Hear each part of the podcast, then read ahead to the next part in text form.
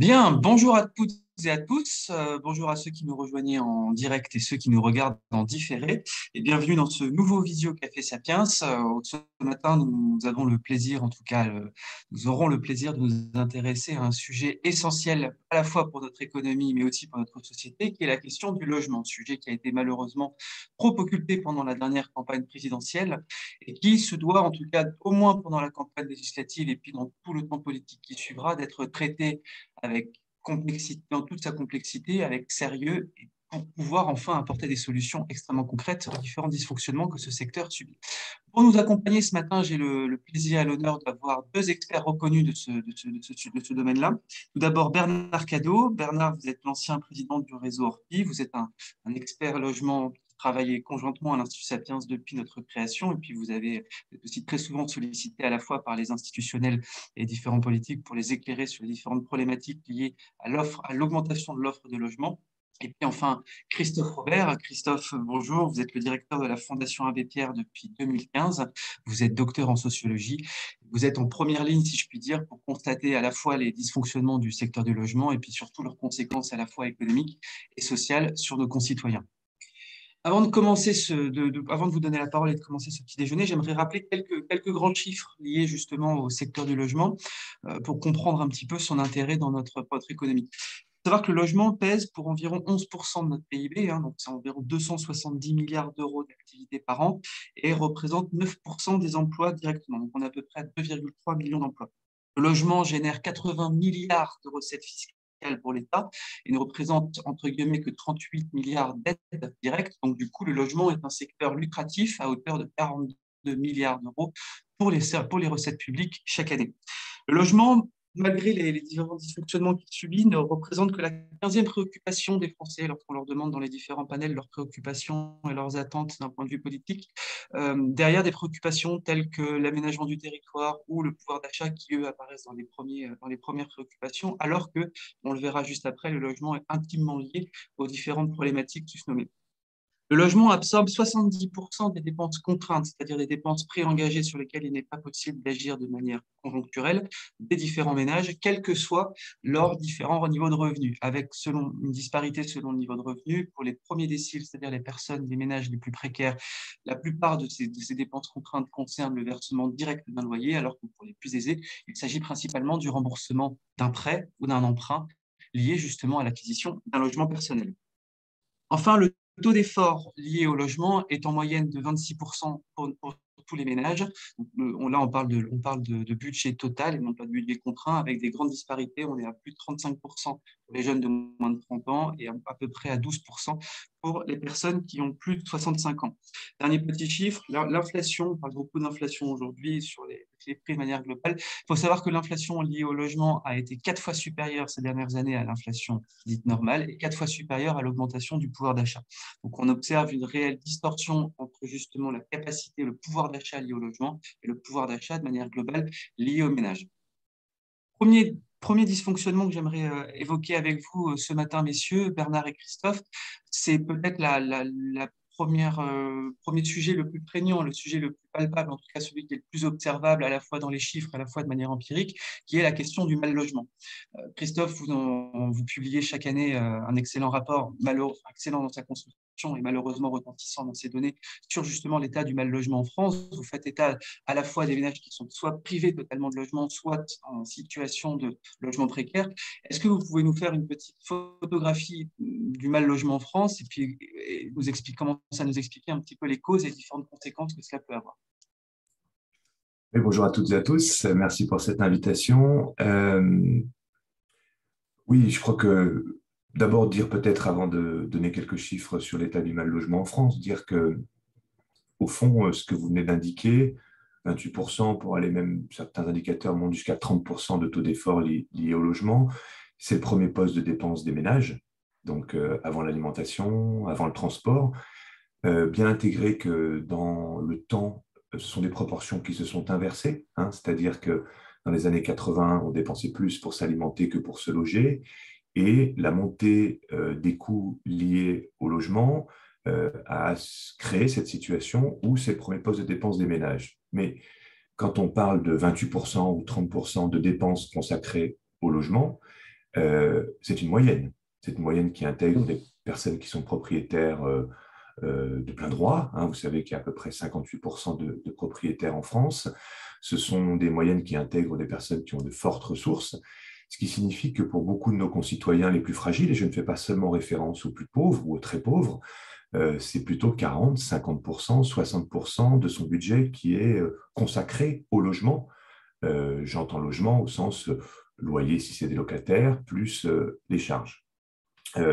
on est donc confronté à, à, une hausse des dépenses liées au logement qui touche de plein fouet les plus fragiles. Vous l'avez dit, les ressources des ménages n'ont pas évolué au même rythme que les coûts du logement avec aussi un sujet majeur qui est celui de l'augmentation des charges, des coûts liés aux charges, bien sûr avec l'actualité criante que nous connaissons tous euh, aujourd'hui, mais c'est vrai depuis 20-30 euh, ans, c'est-à-dire une, poussée euh, des coûts liés au chauffage notamment, avec un phénomène qui s'est accentué très fortement, je pense à la précarité énergétique, le fait de ne pas pouvoir se chauffer, parce qu'on n'a pas les ressources ou parce qu'on est dans un logement qui est une passoire thermique, pas performant thermiquement, euh, où on dépense beaucoup, trop pour se chauffer mal, en quelque sorte.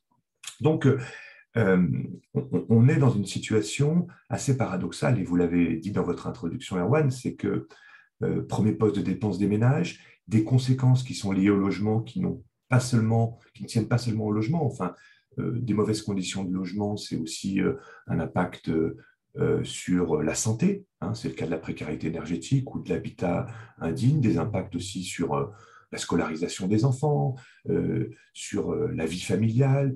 On peut dire aussi, du fait de la cherté du logement, sur les mobilités professionnelles qui sont fortement impactées par ces difficultés de logement, des personnes qui ne changent pas de boulot ou qui ne prennent pas une progression parce qu'ils savent qu'ils vont aller dans une ville où le coût du logement est bien trop cher.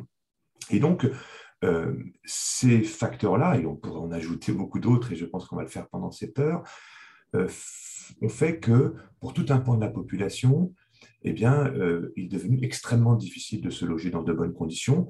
Alors, on compte environ 4 millions de personnes qui sont mal logées en France, un petit peu plus de 4 millions. Parmi ces personnes mal logées, vous rencontrez des personnes sans domicile fixe, qu'il faut distinguer de sans-abri. Hein, c'est sans domicile fixe au sens de l'INSEE, avec un chiffre qui est particulièrement préoccupant. Euh, c'est l'augmentation en réalité de ce problème des personnes sans domicile fixe.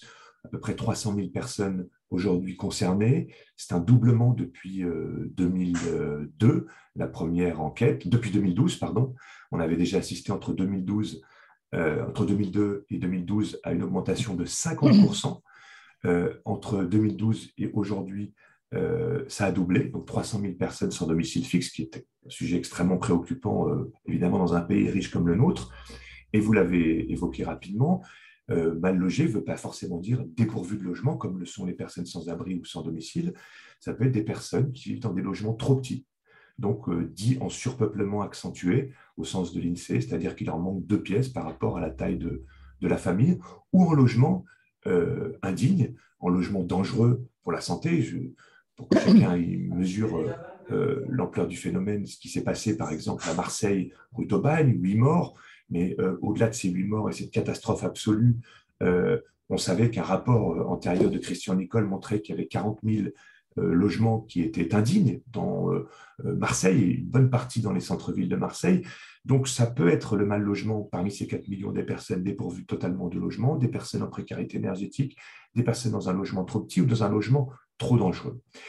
Et pour finir cette introduction sur euh, les mauvaises conditions de logement, je voudrais indiquer que la caractéristique que nous observons depuis euh, le début des années 2000, qui a vu une flambée en fait des coûts du logement, tant à la vente qu'à la location, ou la flambée euh, des charges, alors pas sur tous les territoires, il faudra qu'on regarde aussi la notion territoriale dans cet échange, cette flambée des coûts du logement a fait que tout un pan de la population modestes, j'allais dire pas forcément pauvres, rencontrent eux-mêmes des difficultés pour se loger, même quand ils ont un emploi. Euh, on voit par exemple que l'emploi aujourd'hui ne protège pas de la pauvreté, on le sait, le phénomène des travailleurs pauvres, parfois il ne protège pas non plus euh, du mal logement. Ce qui fait qu'il y a tout un pan de la population qui rencontre désormais depuis une vingtaine d'années des difficultés pour se loger et que ça crée un phénomène entre guillemets de concurrence avec les mal logés. Euh, pour prendre un seul exemple, dans les années 90, des logements de moyenne qualité dans les centres-villes de Lyon, de Paris ou d'autres grandes villes métropoles, servaient de, de j'allais dire, d'amortisseur, de soupape à ceux qui n'avaient pas des ressources pour se loger convenablement aux conditions du marché. Mais ils avaient quand même un logement, alors certes, pas de qualité thermique parfaite, sans doute trop ancien, les travaux n'ayant pas été faits, mais ça servait d'amortisseur. Évidemment, quand tout un pan de la population se déporte sur ce logement parce que c'est ce seul qui devient accessible à leurs ressources, ça, par effet domino, projette les autres vers des solutions encore plus mauvaises, voire l'absence totale de, de solutions, c'est-à-dire euh, le mal logement. Donc, 4 millions de mal logés d'un côté et un autre chiffre que nous produisons à la Fondation, 12 millions de fragilisés.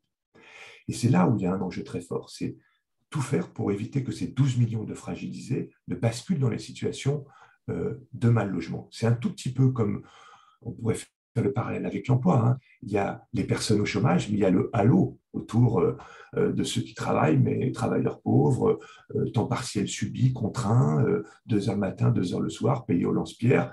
On a un petit peu le même phénomène des mal logés et une zone grise tout autour du mal logement qui atteint à peu près 12 millions de personnes.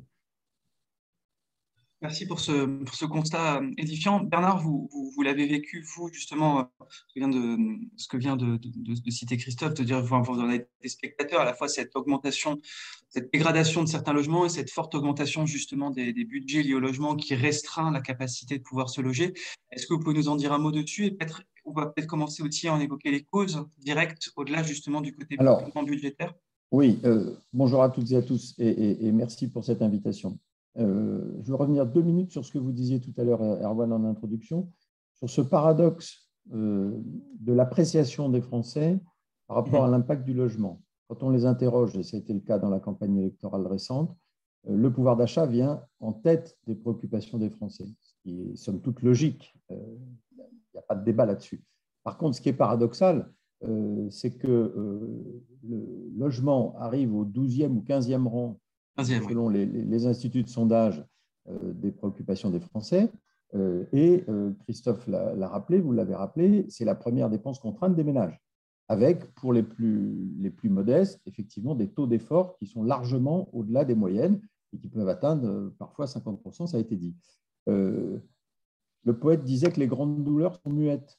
Et en fait, j'ai l'impression qu'il y a une espèce de, résignation ou, d'habitude insidieuse euh, au fait que bah, c'est difficile de se loger, le logement c'est cher.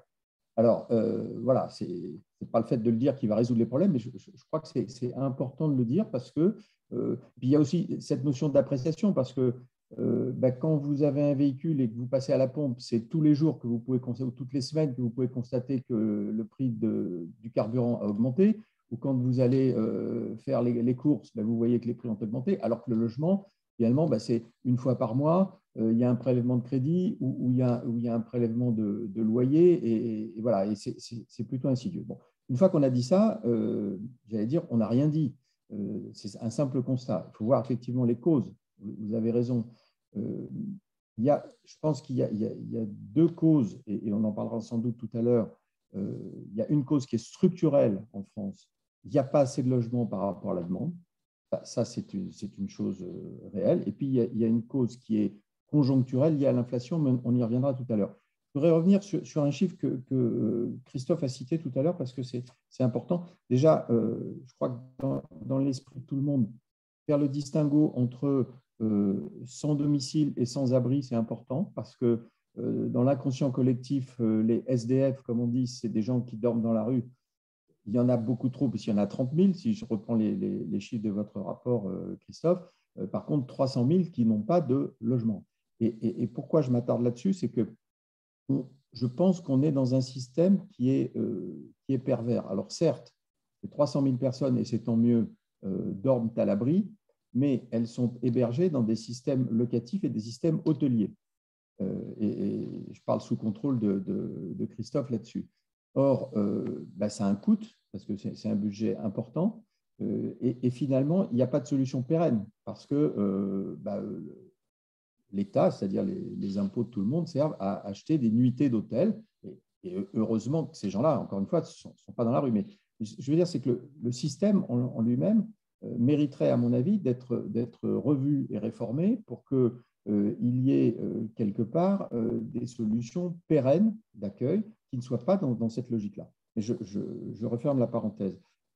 autre, alors bien sûr, on va, parler de beaucoup de chiffres ce matin, mais c'est quand même important. Très souvent, quand on pense logement, on pense construction de logement. C'est vrai qu'il y a un déficit de construction de logement, mais on pense, à mon avis, pas assez souvent à la rénovation du parc existant.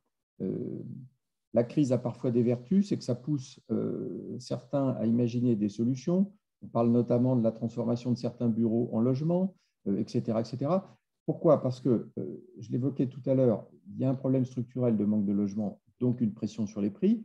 Et si on veut résoudre dans des délais raisonnables, c'est-à-dire de court terme, c'est par la rénovation de l'existant et par la transformation de locaux existants qu'on pourrait y arriver, pour une raison toute bête, c'est que euh, construire un immeuble et le livrer à, des occupants, c'est entre 4 et 5 ans aujourd'hui, compte tenu de toute la chaîne euh, nécessaire à la construction d'un immeuble et à la livraison, alors que la rénovation d'un immeuble existant, ça peut prendre beaucoup moins de temps. Euh, donc, je pense qu'il faut, il faut jouer sur les deux leviers.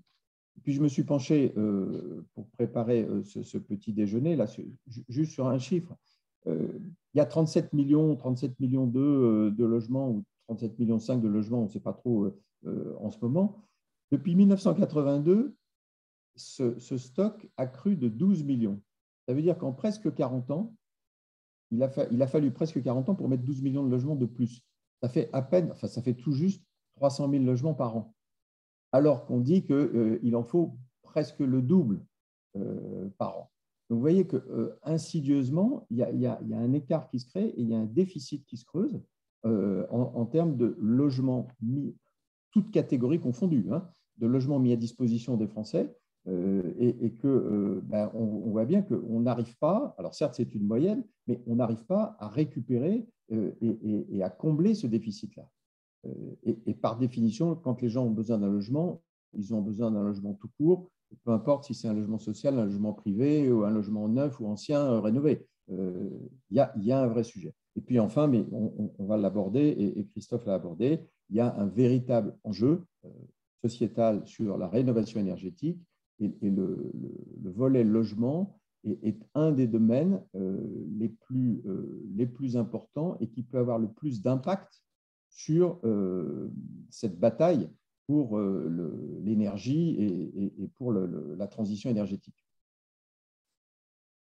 Merci, merci Bernard. Sur, le, sur la construction de logements, justement, c'est une solution qu'on entend, euh, qu'on entend très rapidement. Le, les, quelques, j'ai l'impression, les quelques rares fois où le logement est cité comme une priorité politique ou dans les programmes, c'est uniquement pour dire il faut construire plus de logements. Alors 500 000, 400 000, 450 000, on, a l'impression que c'est un petit peu effectivement une, une, baguette magique et ce serait du coup la seule solution qui serait, euh, qui serait pérenne. Quand on regarde la, cruelle et froide réalité des chiffres, quand on regarde par exemple ce que nous dit le SDES, e donc le service, le service statistique du ministère du Logement, on nous estime que les besoins de construction de logements annuels sont environ du fait de la démographie et des changements de statut maritaux, c'est évalué environ à 280 000 nouveaux logements par an. Le rythme de construction de logements selon l'INSEE, en tout cas depuis 1999, on est à 367 000 logements. D'un point de vue purement théorique, la construction, le rythme de construction serait normalement supérieur à la, à la demande démographique. Mais alors moi, je pense, excusez-moi, mais, je, pense que ces chiffres ils sont sous-évalués. Euh, le, besoin. que c'était justement ma question Il est largement au-delà euh, de 285 000. Vous avez évoqué les modes de vie. Euh, Christophe évoquait tout à l'heure les personnes qui certes sont logées, mais sont trop petitement logées et donc ont des mauvaises conditions de logement. Euh, un, autre phénomène euh, tout simple, c'est le vieillissement de la population en bonne santé. Euh, plus on va vivre vieux et en bonne santé, plus on gardera son logement. Donc, mécaniquement, ça va créer des besoins, etc. Ça. Donc, ce chiffre-là, moi, je ne le cautionne pas. Hein.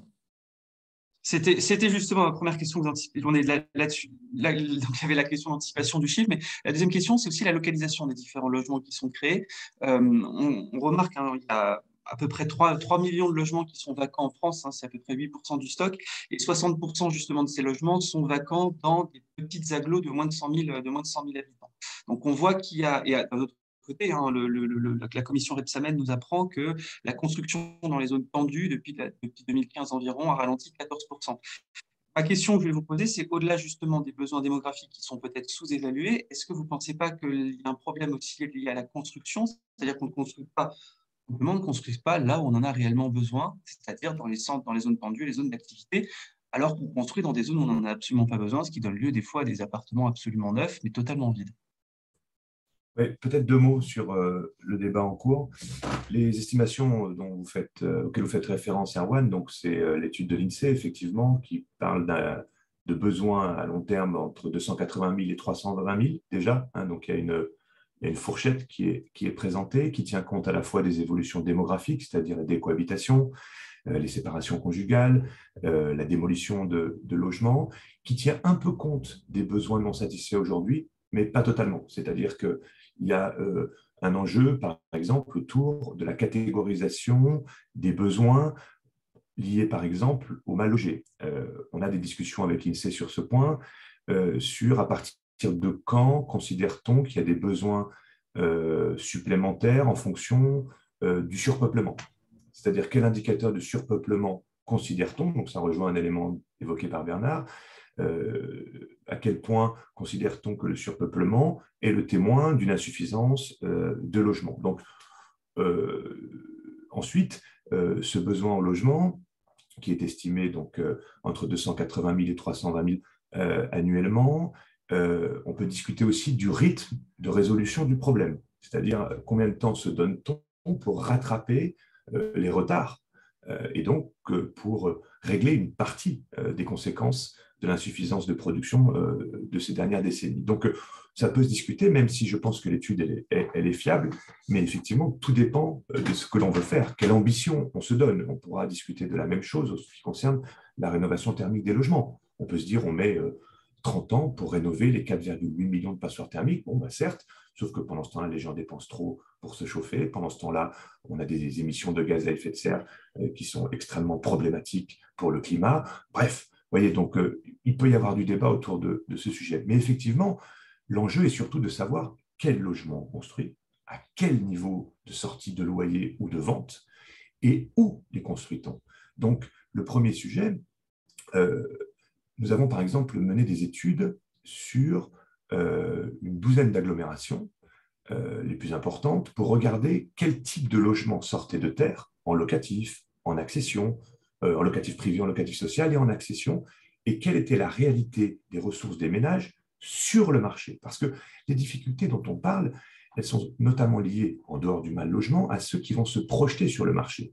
Et c'est là où on va se confronter à des prix qui sont complètement décalés par rapport aux ressources. Eh bien, figurez-vous que quand vous faites cette analyse de mise en adéquation donc des logements qui sortent de terre dans des territoires et des ressources des ménages de ce territoire, vous vous apercevez qu'en réalité, pour 90% euh, des ménages, il est impossible d'accéder à la propriété en tant que primo-accédant. Il est impossible de se loger dans le locatif privé avec une taille de logement qui soit adaptée sans même penser le fait d'être extrêmement loin, par exemple, de son lieu de travail, ce qui est une soupape, en fait, un, amortisseur de crise pour beaucoup.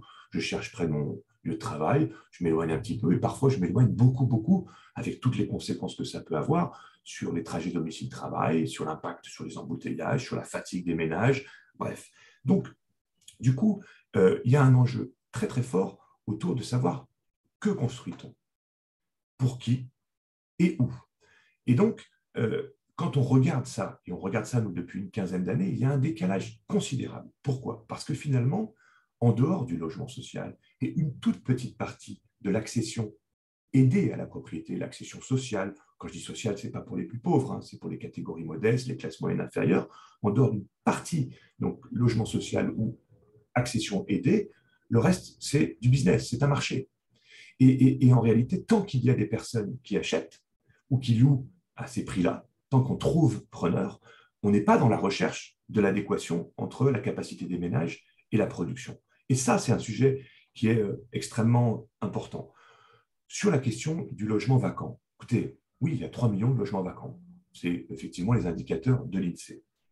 Bon, quand on regarde un petit peu, bah, par exemple, le département où la vacance est plus forte, la plus forte, c'est euh, autour de Murat, c'est le Cantal. Bon, il n'y a pas de besoin euh, en logement. Les prix ne sont pas excessifs. Vous voyez ce que je veux dire? Il peut y avoir des besoins de réhabilitation, de revitalisation des centres-villes pour éviter qu'ils se dégradent. Donc il y a des enjeux urbains, des enjeux de logement. Mais euh, c'est pas là qu'on ira capter suffisamment de logements. Donc l'idée de dire, je sais pas, moi, il y a 4 millions de mal logés, 3 millions de, logements vacants, est un, comment dire, est un croisement qui n'a aucun sens. En revanche, euh, sur ce, sur ce sujet-là, on peut regarder quand même, il y a des travaux du ministère du Logement qui sont tout à fait intéressants, qui ont regardé les logements vacants dans les secteurs où la demande est forte, qui n'ont pas été mis sur le marché depuis euh, un an, deux ans, nanana, qui sont en état d'être loués, parce que beaucoup de logements vacants nécessitent des travaux tels qu'ils ne peuvent pas être loués euh, en l'état, ou une partie de ces 3 millions sont en vacances frictionnelles, c'est-à-dire qu'ils sont en train d'être mis sur le marché. Mais si on met tout ça dans la balance et qu'on regarde ce qui pourrait être immédiatement mis à disposition, c'est plutôt 100 000 à 200 000 logements dans des endroits bien situés qui peuvent être mobilisés. Donc il faut utiliser des outils pour les mettre sur le marché, mais ce chiffre-là n'est pas un bon indicateur pour nous laisser entendre qu'il n'y aurait pas de politique publique adaptée en dehors des 200 000, peut-être 300 000 si on élargissait un petit peu le sujet. Oui, je crois, que Christophe a tout à fait raison de souligner ça, parce que euh, c'est vrai que les chiffres, euh, on peut parfois leur faire dire euh, des choses contradictoires. Euh, les 3 millions de logements vacants, euh, ce n'est pas des gens qui font de la rétention de logements euh, à des fins, par exemple, spéculatives. Il y, a, des sujets qui sont techniques, par exemple des successions ou des divorces qui sont complexes et qui font qu'au milieu, il y a un parc immobilier ben, qui, est potentiellement disponible. Beaucoup de choses à rénover, effectivement, avec la loi climat résilience qui va là aussi avoir un impact puisque à horizon de 2025, vous le savez, beaucoup de logements, plusieurs millions, hein, selon les estimations de logements, ne seront plus louables euh, en termes de normes euh, qui seront euh, applicables. Donc cette notion de, logement vacant, effectivement 200 ou 300 000 à, mettre rapidement sur le, sur le parc disponible, c'est sans doute vrai.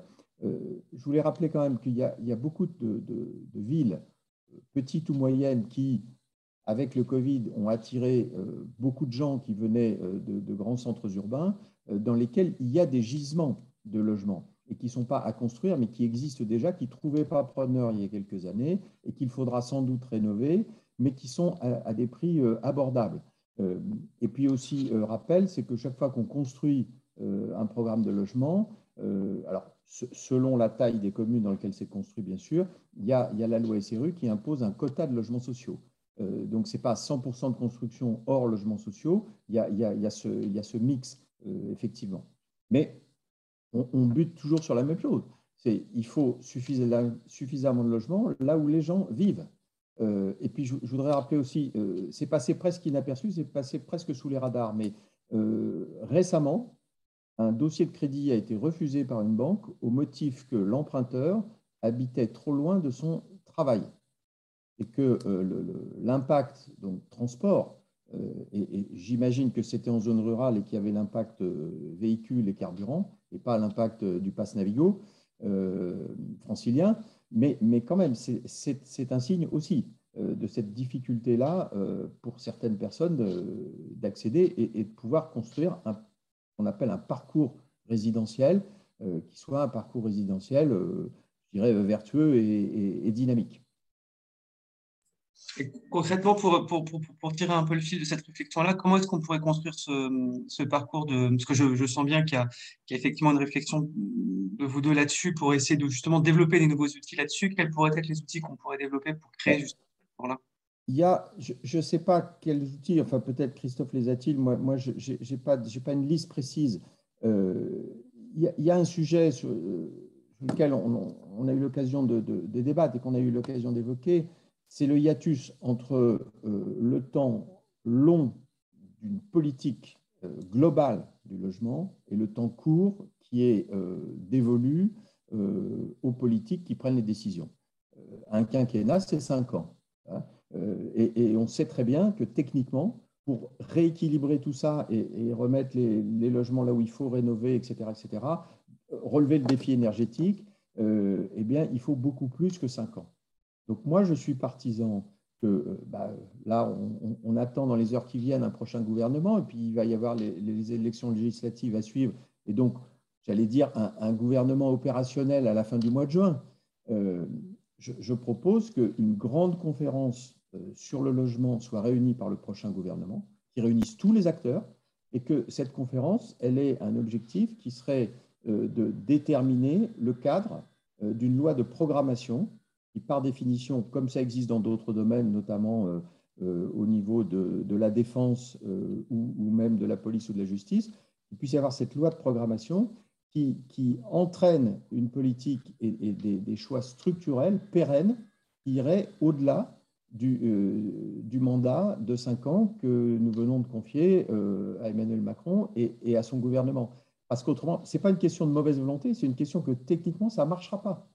Parce qu'aujourd'hui, vous voulez construire un immeuble, entre le moment où vous allez repérer le terrain, c'est-à-dire le foncier, comme on dit, et puis le moment où vous allez donner les clés au premier occupant, il va se passer entre 4 et 5 ans.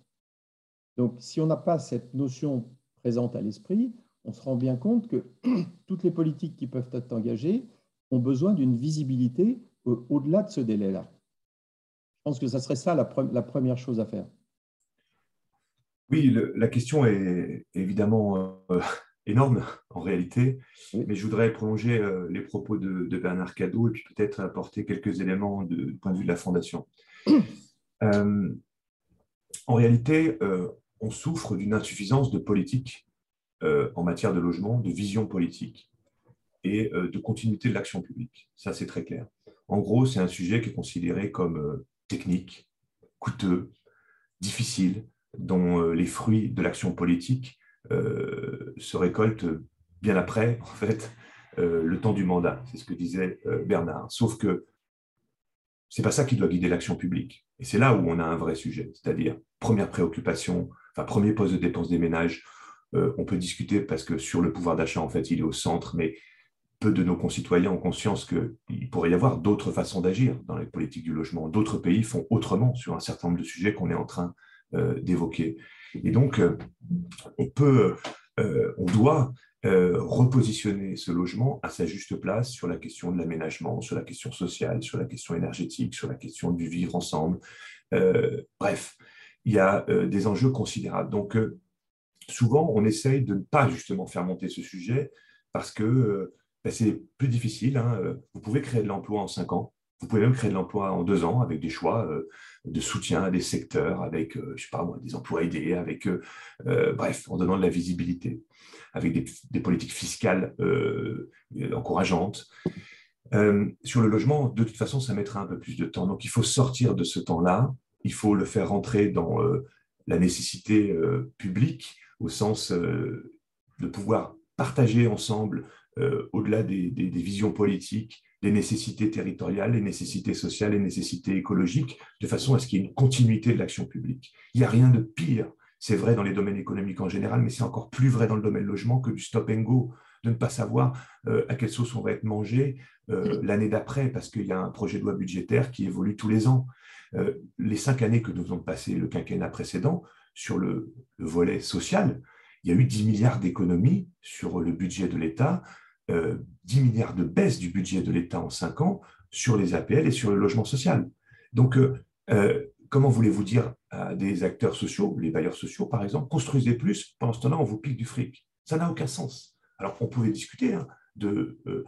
on n'est pas forcément pour le statu quo, mais ce n'est pas comme ça qu'on mobilise les acteurs pour construire. Bon, si on prend en considération tous les impacts du logement qu'on est en train d'égrener là au fil de cette heure, euh, il faudrait un ministère très fort, euh, très fort, euh, qui ne soit pas sous pression de Bercy avec une lecture qui soit uniquement avec des tableurs Excel pour guider l'action publique. il faut absolument qu'il y ait une connexion avec les territoires, c'est-à-dire qu'on peut donner une impulsion au niveau national, une loi de programmation, ce que Bernard dit est très important. Regardez ce qui s'est passé pendant le plan de cohésion sociale de Jean-Louis Borloo. Ça a été adopté en début de quinquennat. Les acteurs avaient de la visibilité pour les cinq ans et ça produit des effets. Tant sur la question de la rénovation urbaine, même si on peut discuter d'un certain nombre de choses, tant sur la question de la production de logements sociaux et la dynamisation autour du logement comme vecteur euh, de mieux-être, vecteur de développement économique aussi. Euh, et donc, il faut euh, de la visibilité. Après, il y a aussi des débats autour de qu'est-ce que nous voulons faire Donc, Hervé nous posait la question des, outils. Quand on regarde les métropoles qui ont réussi à faire des choses, c'est-à-dire à diversifier le logement sur leur territoire, à créer plus de logements sociaux, à favoriser l'accession sociale à la propriété, euh, à faire des rééquilibrages entre les, les quartiers hein, où il y avait une concentration de l'offre de logements à bas loyer disponible par rapport à d'autres qui s'enfermaient entre riches. Euh, bref, c'est ceux qui ont eu une vision du territoire, qui ont fait des réserves foncières et puis qui ont dit à un moment, ben, vous ne faites pas n'importe quoi, vous les acteurs économiques. On va penser avec vous comment, quelle ville nous voulons demain pour notre ville, pour notre métropole. Et ils ont construit sur 5, 10, 15, 20 ans, c'est ce que disait Bernard, une autre vision de la place du logement et de l'habitat sur leur territoire. Et puis, à un moment, ils ont laissé faire les acteurs économiques. Sur certains territoires, ils ont dit non, mais là, ça part en vrille, et donc il faut cadrer les choses sur les loyers. On peut avoir euh, sur les loyers excessifs ou sur on réserve telle réserve foncière à telle production d'équipements de logement ou d'équipements publics, euh, crèches, écoles, en lien avec la question des transports, pour réduire effectivement les, les, les, temps de, de trajet domicile-travail, pour créer la diversité par l'habitat, de façon à ce qu'il y ait une diversité du peuplement de l'agglomération dans toutes les parties du territoire. Alors, je ne dis pas qu'il y a des exemples idylliques, mais ceux qui se sont collés à la question pendant plusieurs décennies, en faisant du logement un vecteur de développement du territoire, du développement social, mais aussi du développement économique, ont réussi à faire cela.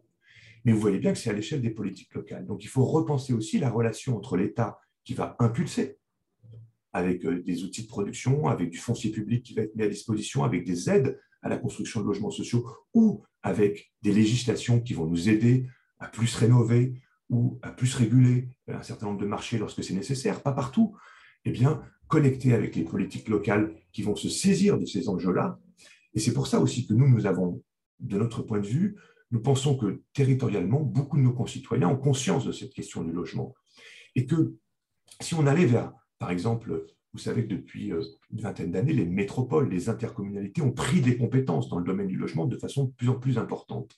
À terme, il faudra qu'il y ait l'élection au suffrage universel de ces présidents de métropole pour qu'il y ait du débat public aussi et que les citoyens d'un territoire donné se saisissent aussi de la question et qu'il puisse y avoir du débat autour de l'importance du logement dans leur territoire.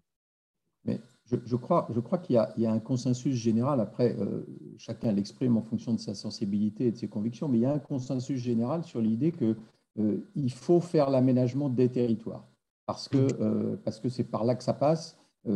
Erwan l'évoquait tout à l'heure en, préambule.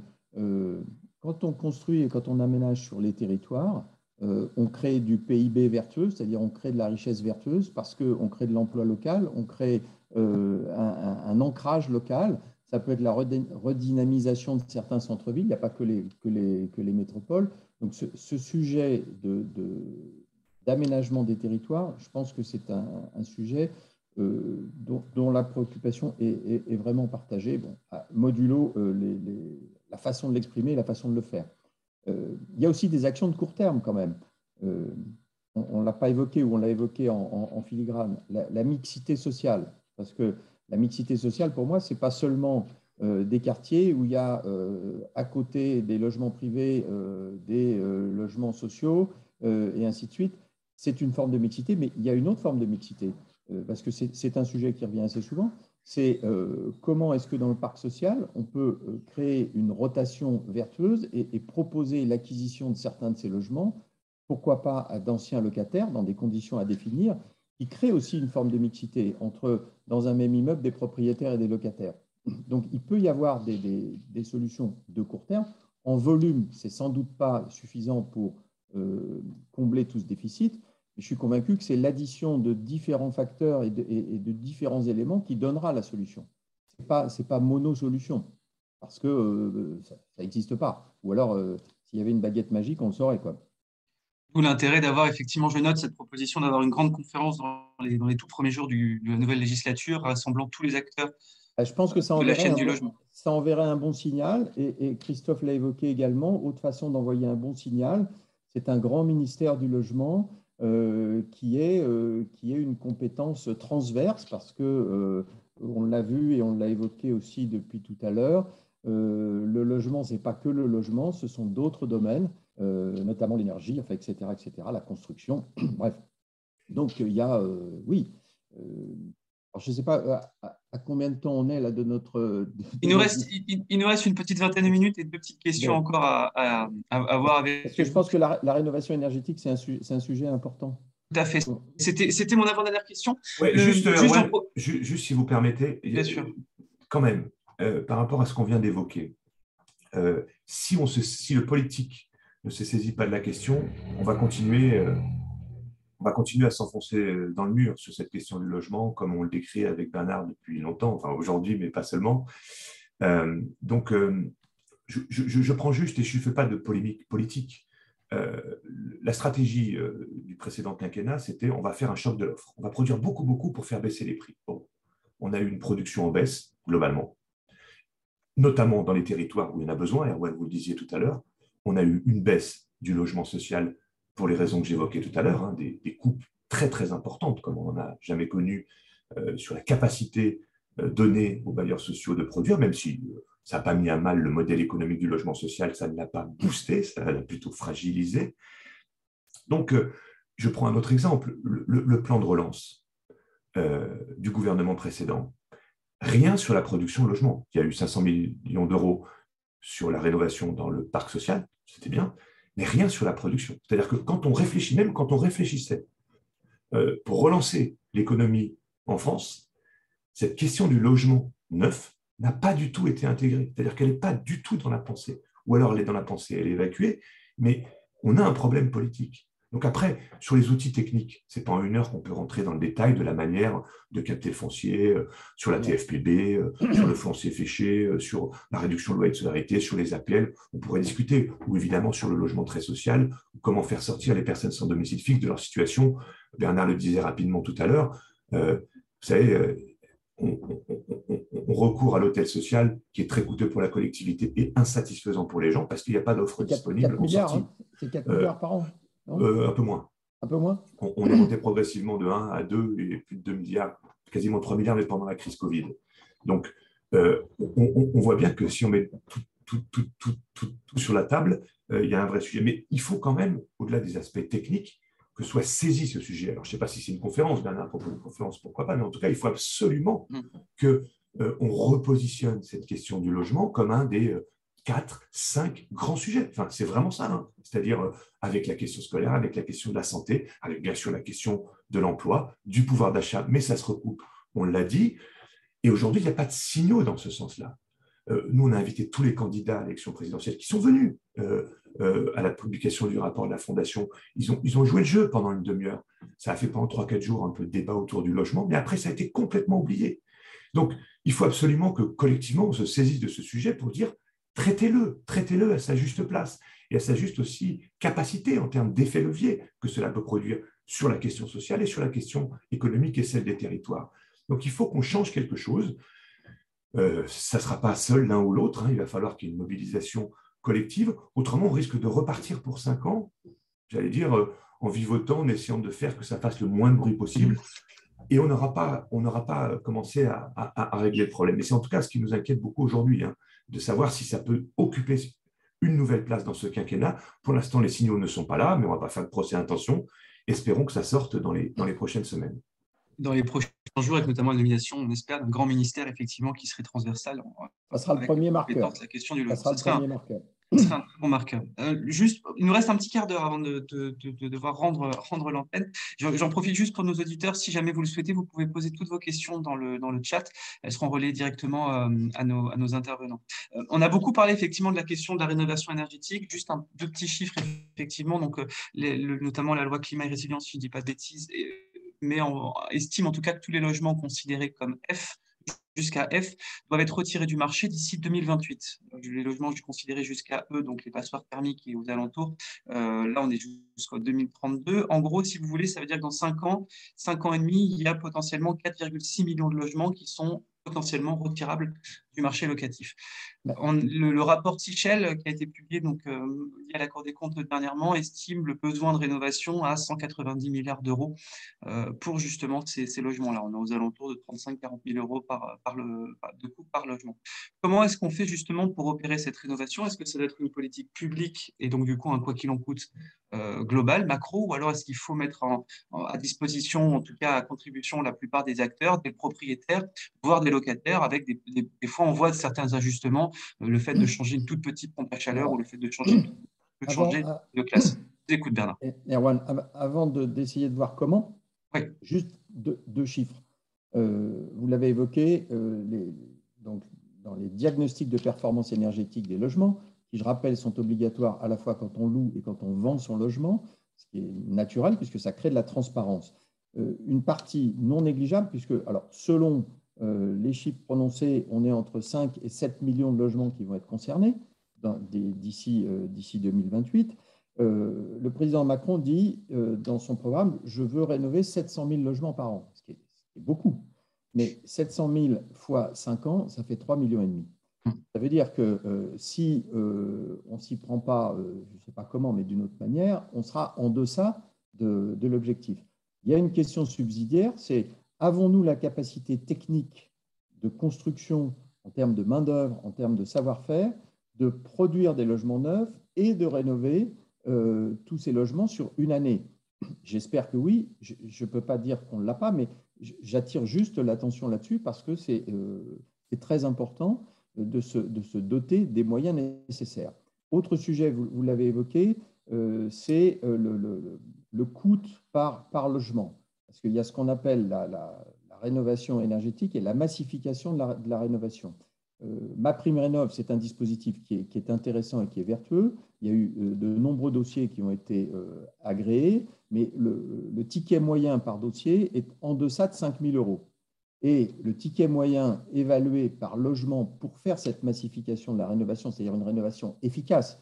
En clair, si je suis dans une maison euh, passoire thermique et je change que les fenêtres et que je ne m'intéresse pas à la toiture, euh, je n'aurais pas fait le job. Enfin, je l'aurais fait, mais, mais c'est l'arbre qui aura caché la forêt. Ça, c'est de l'ordre de 35 à 40 000 euros par, par logement. Donc, comment faisons-nous pour ce reste à charge? Parce qu'une euh, fois qu'on a déduit les 5 000 euros, bah, il va en rester entre 25 et 30 à payer. Il y a celles et ceux qui peuvent le payer, et je pense qu'il faut réfléchir à, un aménagement en termes de fiscalité, parce qu'ils font l'effort, ils payent. Et puis il y a celles et ceux qui ne peuvent pas. Et, il n'y a aucune raison qu'ils aient une double ou une triple peine. Il faut qu'eux aussi puissent en bénéficier, mais que par contre, la dépense publique ne, soit pas euh, en pure perte et qu'un jour ou l'autre, il puisse y avoir une sorte de retour sur investissement. Moi, ce que je propose, c'est qu'il y ait une sorte de, de prêt hypothécaire comme un viager hypothécaire qui ferait que, à l'occasion de la mutation de ce logement, soit parce qu'il y a une vente, soit parce qu'il y a une succession ou quoi, parce que c'est souvent les personnes âgées en zone rurale, etc., qui sont dans ces cas-là, eh que, que l'État puisse récupérer sur le produit de la vente ce qu'il aura avancé pour arriver à un, effort global vertueux de rénovation énergétique.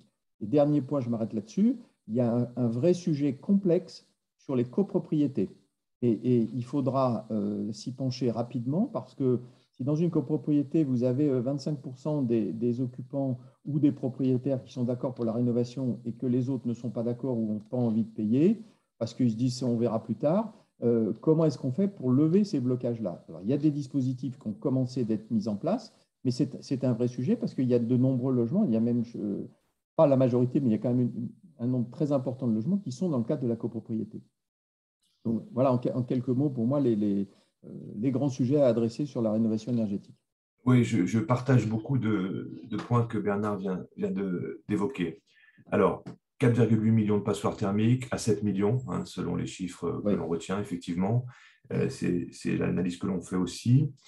Une montée en puissance ces dernières années via ma prime rénov, des, euh, des gestes. On appelle ça des gestes simples.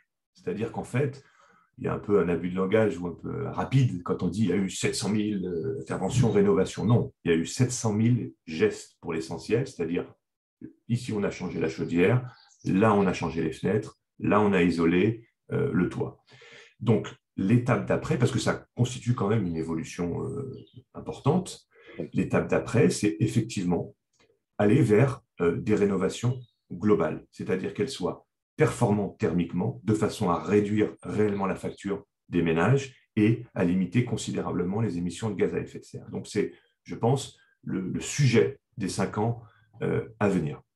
Alors, euh, au fond, on est encore là dans l'exemple de ce qu'on disait tout à l'heure, de la nécessité de la continuité de l'action publique, pour pouvoir créer la capacité de tout un secteur, partout, et en milieu rural aussi, Bernard le disait parce qu'il y a beaucoup de situations en milieu rural, partout sur le territoire, créer de l'emploi, une filière qui soit capable d'accompagner, de faire ses travaux, euh, aujourd'hui, elle n'est pas complètement stabilisée. Donc, il faut vraiment donner de la visibilité, de la lisibilité à ce secteur pour qu'il puisse se construire et qu'on ne soit pas victime du stop and go permanent. Regardez les cinq dernières années, personne n'y a rien compris. Il faut être expert pour savoir ce qui s'est passé pendant les cinq ans, même si ce n'était pas une mauvaise intention, encore une fois, hein, mais il va falloir poser les choses.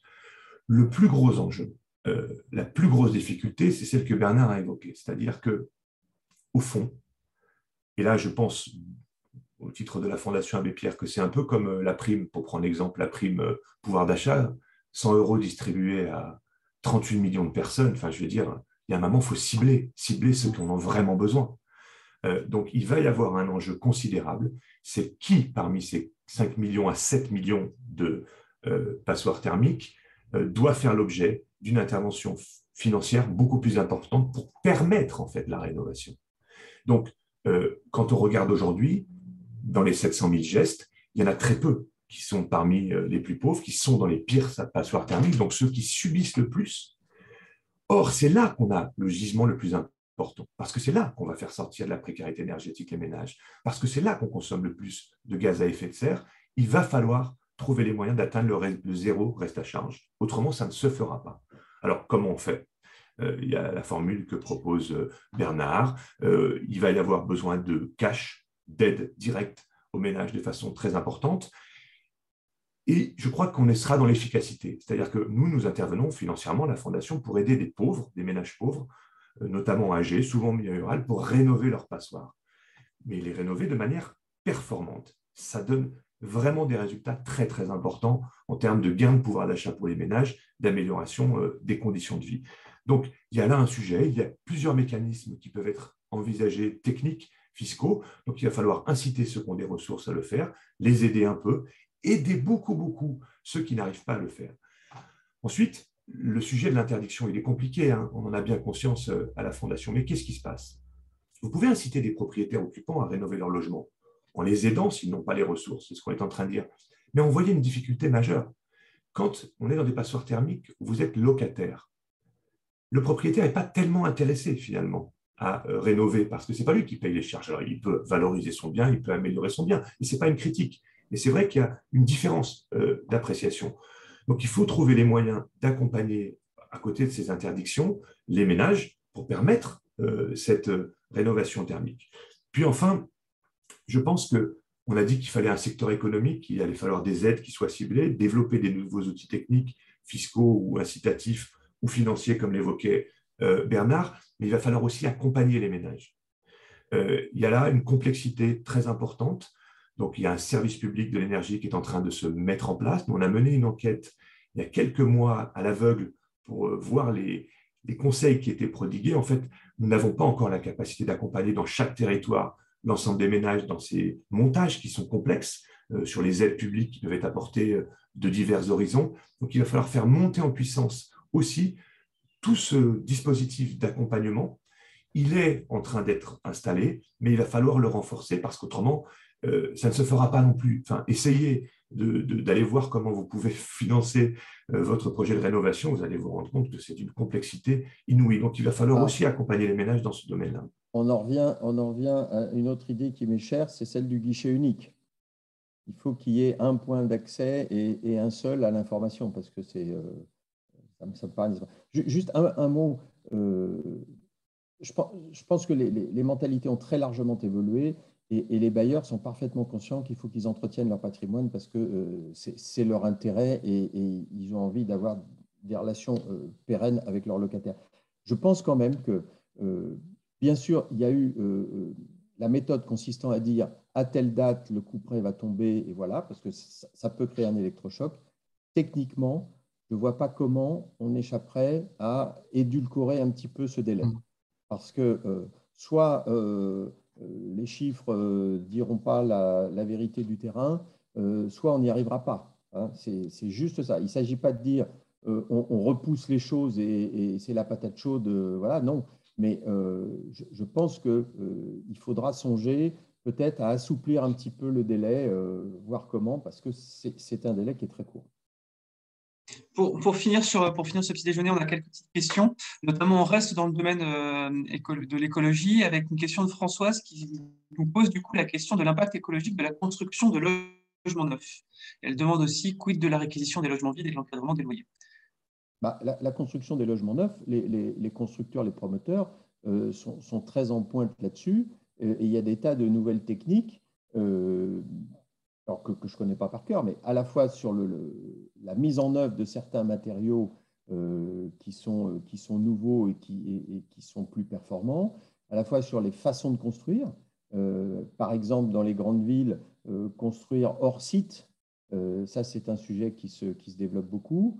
Euh, les constructions bois. Enfin bon, donc il y, a, un véritable effort euh, de, l'industrie de la construction en France euh, sur construisons mieux, avec de meilleures performances, à moindre coût, etc. Ça, je pense que là-dessus, il n'y a pas trop d'inquiétude à avoir. Et puis, il y a aussi l'exigence des élus locaux, parce que ce sont eux qui délivrent les permis et qui, le plus souvent, qui tout le temps veulent justement que dans leur ville, savez, qui sont traumatisés par la délivrance des permis de construire, parce qu'on dit qu'un maire bâtisseur, c'est un maire battu. Euh, bon, donc ils font très attention à la qualité des, constructions qui sont autorisées dans leur, dans leur commune. Et je pense que dans le logement social, c'est la même chose. Effectivement, on observe de plus en plus d'acteurs vertueux, notamment qui captent le, avec des matériaux qui captent le CO2 lors d'un émettre. Effectivement, c'est un, bah, Les bâtiments zéro émission, les choses comme ça. Enfin, euh, bon. Et du coup, sur la deuxième partie de la question, je pense que c'était plutôt dirigé vers vous, Christophe, en une minute. Euh, du coup, quid de la, donc la réquisition des logements vides Donc, ça, on en a parlé un petit peu avant. Et de l'encadrement des loyers, on voit que c'est effectivement un outil qui est de plus en plus utilisé par certains politiques avec beaucoup d'effets de bord et d'effets pervers qui peuvent, notamment sur la mise sur le marché. Euh, vous avez pu observer justement certains, certains effets directs de ces, de ces mesures-là? Alors, on a surtout observé les résistances qu'il y avait dans ce pays à pouvoir penser euh, des modes de régulation. pour être très franc, puisque vous me posez la question. Euh, donc, euh, peu de recul aujourd'hui, une année de recul quand même euh, sur la première mise en application à Paris, qui a montré, hein, l'observatoire montrait qu'il y avait eu une baisse relative.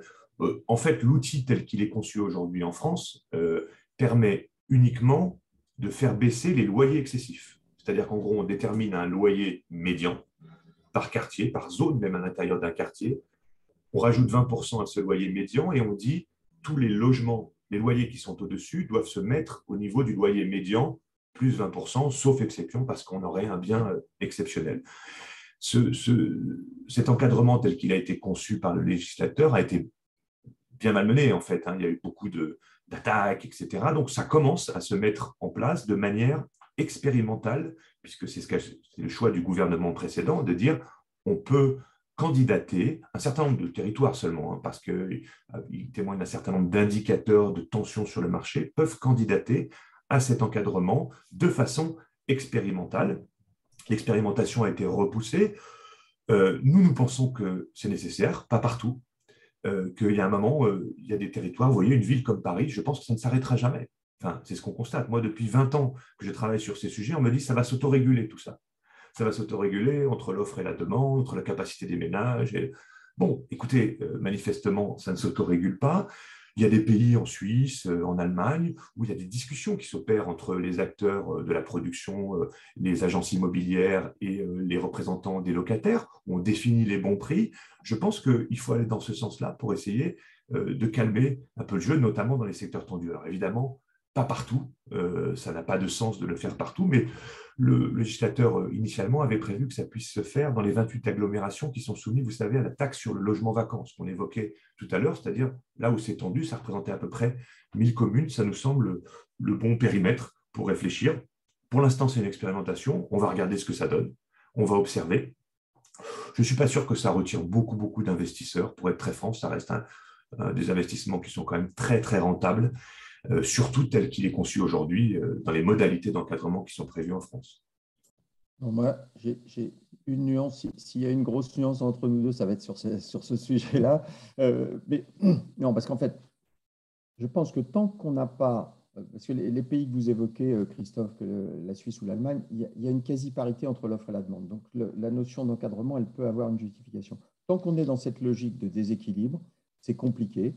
Et n'oublions pas que Paris, ce n'est pas la France, qu'il y a beaucoup de petits propriétaires privés des bailleurs à qui ce dispositif peut faire peur. et l'investissement, c'est de la confiance.